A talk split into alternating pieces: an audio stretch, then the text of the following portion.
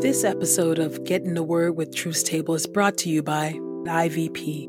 Many know the poem Twas the Night Before Christmas and can even recite portions of it by heart. But what's really the story behind St. Nicholas? Stay tuned to learn more about St. Nicholas, the Gift Giver, by Ned Bustard, a book from IVP Kids.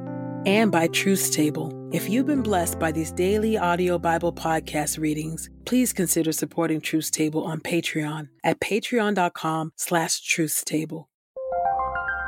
This is IVP.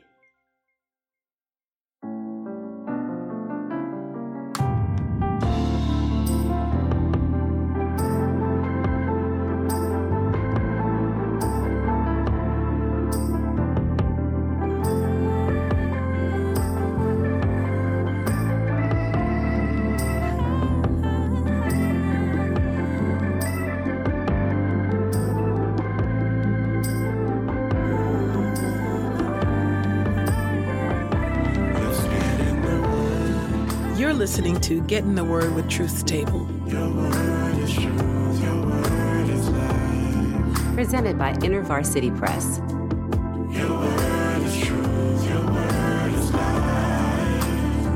A daily audio Bible podcast read by Dr. Christina Edmondson. And Ekemini Uwan.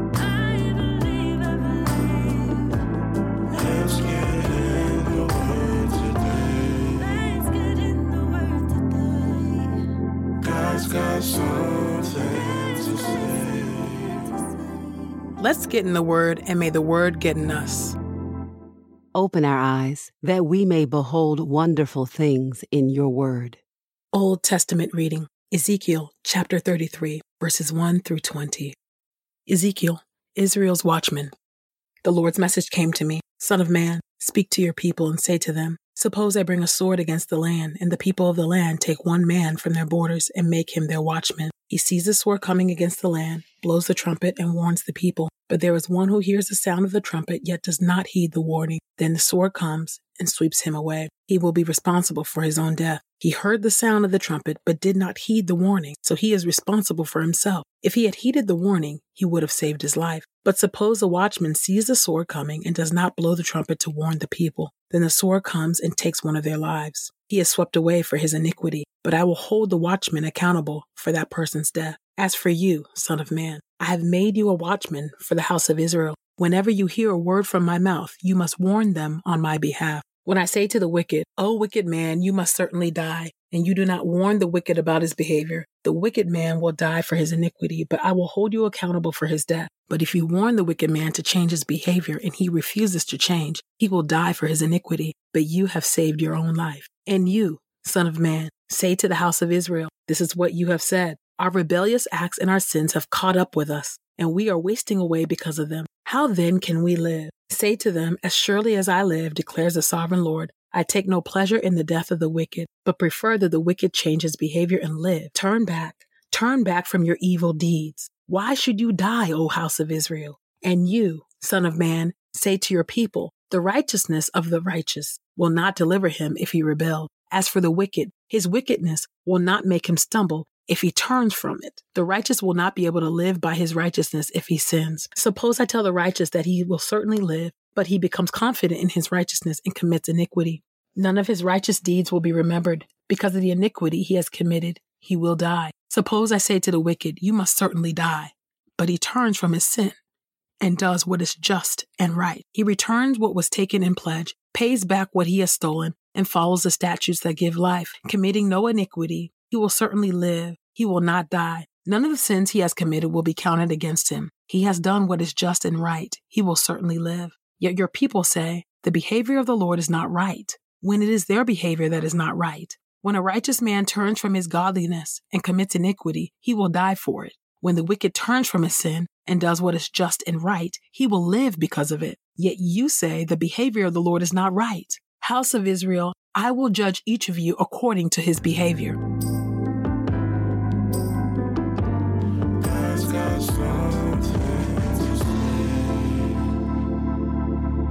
Psalm 137, beginning at verse 1. By the rivers of Babylon, we sit down and weep when we remember Zion. On the poplars in her midst, we hang our harps. For there our captors ask us to compose songs.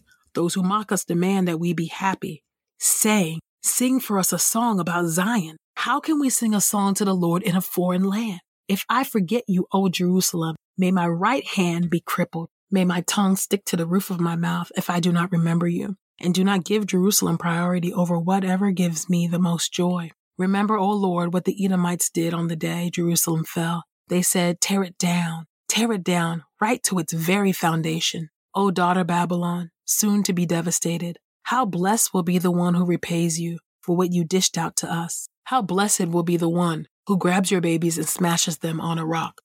Proverbs chapter 29. Proverbs chapter 29, beginning at verse 1.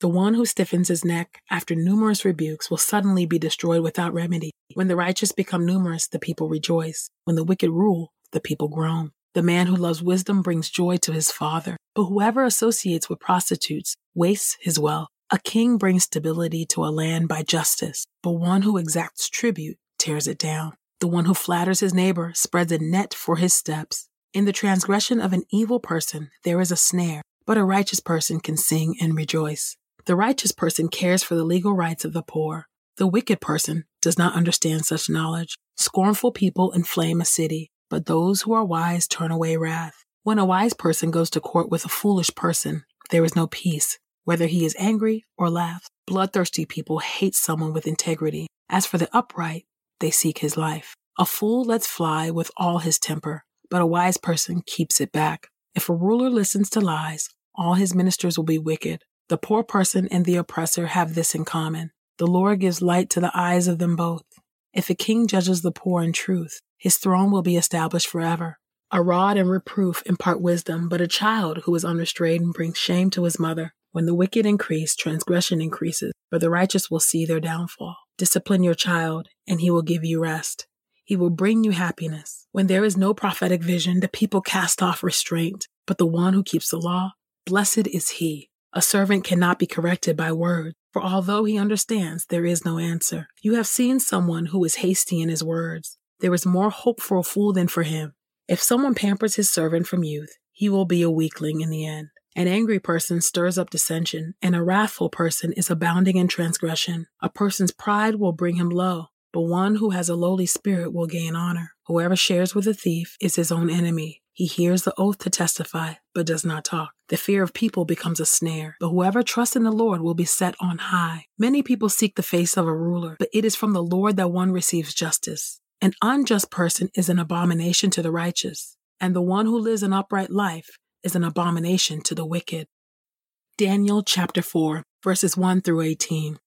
King Nebuchadnezzar, to all peoples, nations, and language groups that live in all the land, peace and prosperity. I am delighted to tell you about the signs and wonders that the Most High God has done for me. How great are his signs! How mighty are his wonders! His kingdom will last forever, and his authority continues from one generation to the next. Nebuchadnezzar dreams of a tree chopped down. I, Nebuchadnezzar, was relaxing in my home, living luxuriously in my palace. I saw a dream that frightened me badly. The things I imagined while lying on my bed, these visions of my mind were terrifying me. So I issued an order for all the wise men of Babylon to be brought before me so that they could make known to me the interpretation of the dream. When the magicians, astrologers, wise men, and diviners entered, I recounted the dream for them, but they were unable to make known its interpretation to me. Later, Daniel entered, whose name is Belteshazzar after the name of my God, and in whom there is a spirit of the holy gods. I recounted the dream for him as well, saying, Belteshazzar, chief of the magicians, in whom I know there to be a spirit of the holy gods, whom no mystery baffles, consider my dream that I saw and set forth its interpretation. Here are the visions of my mind while I was on my bed. While I was watching, there was a tree in the middle of the land. It was enormously tall. The tree grew large and strong. Its top reached far into the sky, it could be seen from the borders of all the land. Its foliage was attractive and its fruit plentiful on it. There was food enough for all. Under it, the wild animals used to seek shade, and in its branches, the birds of the sky used to nest. All creatures used to feed themselves from it. While I was watching in my mind's visions on my bed, Holy Sentinel came down from heaven. He called out loudly as follows Chop down the tree and lop off its branches, strip off its foliage and scatter its fruit. Let the animals flee from under it and the birds from its branches, but leave its taproot in the ground, with a band of iron and bronze around it, surrounded by the grass of the field. Let it become damp with the dew of the sky, and let it live with the animals in the grass of the land. Let his mind be altered from that of a human being, and let an animal's mind be given to him, and let seven periods of time go by for him. This announcement is by the decree of the sentinels. This decision is by the pronouncement of the holy ones, so that those who are alive may understand that the Most High has authority over human kingdoms, and he bestows them on whomever he chooses. He establishes over them even the lowliest of human beings. This is the dream that I, King Nebuchadnezzar, saw.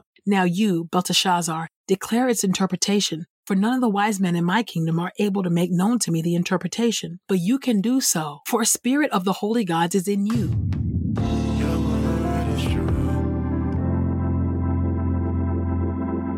New Testament reading Acts chapter 20, verses 1 through 12. Paul travels through Macedonia and Greece.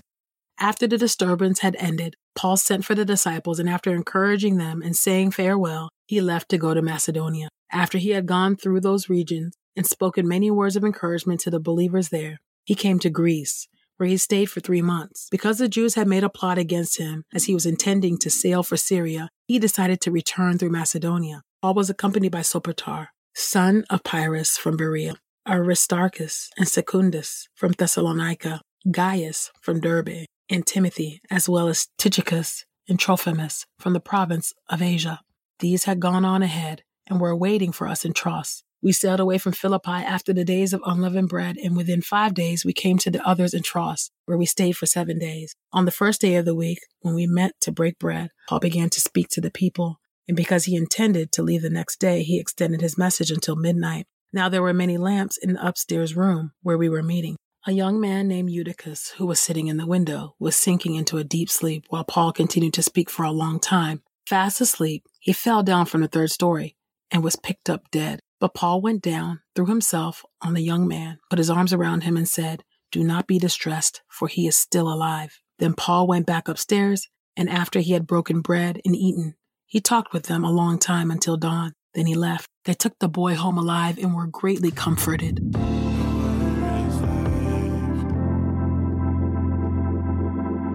This is the word of God for the people of God. May God add a blessing to the reading of his word. Let us go boldly to God's throne of grace. Sovereign Lord, I thank you for your word. Thank you, O God, that you, O God, are our shepherd, our creator, O God, our sovereign Lord, who makes us, some of us for noble and ignoble purposes, O God. And that you, O Lord God, are the judge of all the earth, O God. And you judge in holiness in righteousness, in love, in grace, and in mercy, oh God. So will you be with us, oh God? Uh, we are very much like those, oh God, in, in Ezekiel, oh God, in the other Old Testament passages, oh God, where the people were saying, oh, this is just not right. It's not right for God to judge people. Oh God, would you help us, oh God, to know that we are not more gracious than God. And when we think that we are more gracious than you, oh God, we stand in judgment of you, oh God. So would you humble us and would you help us, oh God, not to be upset, oh God. It reminds me, oh God, when you spoke to Cain and said, you know, why are you angry? If you do well, will it not go well with you? So would you help us to walk in righteousness and in truth and in justice and love what is good and scorn and hate what is evil? And I thank you, oh God, that even the wicked in these passages, time again, particularly there in Ezekiel, if the wicked turn and do what is just and right, they will live and not die. If they turn and do what is right, they will live and not die. And where the righteous continue to live in righteousness, they will live and not die. The righteous turn to do iniquity, they will die in their sins. Would you help us, oh God, to refuse, to reject, to buffet the flesh, and to refuse to live in iniquity. Would you help us, oh God, to confess sin and to repent and to turn, oh God, to you and to live in light of the gospel? Would you help us to live lives that are congruent, oh God, with our profession of faith, oh God? Would you help us, oh Lord God, to live lives, oh God, that testify to the fact that we are in fact your children so that people will see us and they will know just as Nebuchadnezzar said to Daniel like Oh no, I know you have the spirit of the Holy God within you. Oh God, I pray that others, those who are not yet in the faith, would be able to say that about us as a result of our lives, as a result of the wisdom that we have, as a result of our conduct, oh God, as a result of the joy that we live with, oh God, may that be our testimony too. That those who are not even in you can testify to the light that is within us, oh God. I pray all of this in the mighty and matchless name of Jesus. Amen. Around Christmas, we spend a lot of time thinking about presents, but have you ever wondered why we give gifts? Learn about the life of St. Nicholas and discover why he became known as one of the greatest gift givers of all time. In Ned Bustard's book, St. Nicholas, the Gift Giver, told as a delightful poem, this colorfully illustrated book will be enjoyed by children and the adults who read with them. As a listener of this podcast, you can get 30% off plus free U.S. shipping when you use the promo code, The Word. That's code T H E W O R D at ivpress.com. We pray this time of getting the word with Truth Table has encouraged us all to not only be hearers of God's word, but doers. Share your reflections on these scriptures with us on Twitter and Instagram using the hashtag Get in the Word and hashtag Truth's Table. Saints, whatever is honorable, whatever is just, whatever is pure, whatever is lovely, whatever is commendable, if there is any excellence, if there is anything worthy of praise, think about these things, practice these things, and the God of peace will be with you. Go with God. Get in the Word with Truth's Table is a production of InterVarsity Press. For 75 years, IVP has created and published resources that deepen lives for Christ to engage the university, church, and the world. Visit ivpress.com for more information. Our Bible reading plan is from BibleStudyTogether.com, and the Bible version is the new English translation used by permission. Sound engineering is from Podastery Studios, and our executive producer is Helen Lee.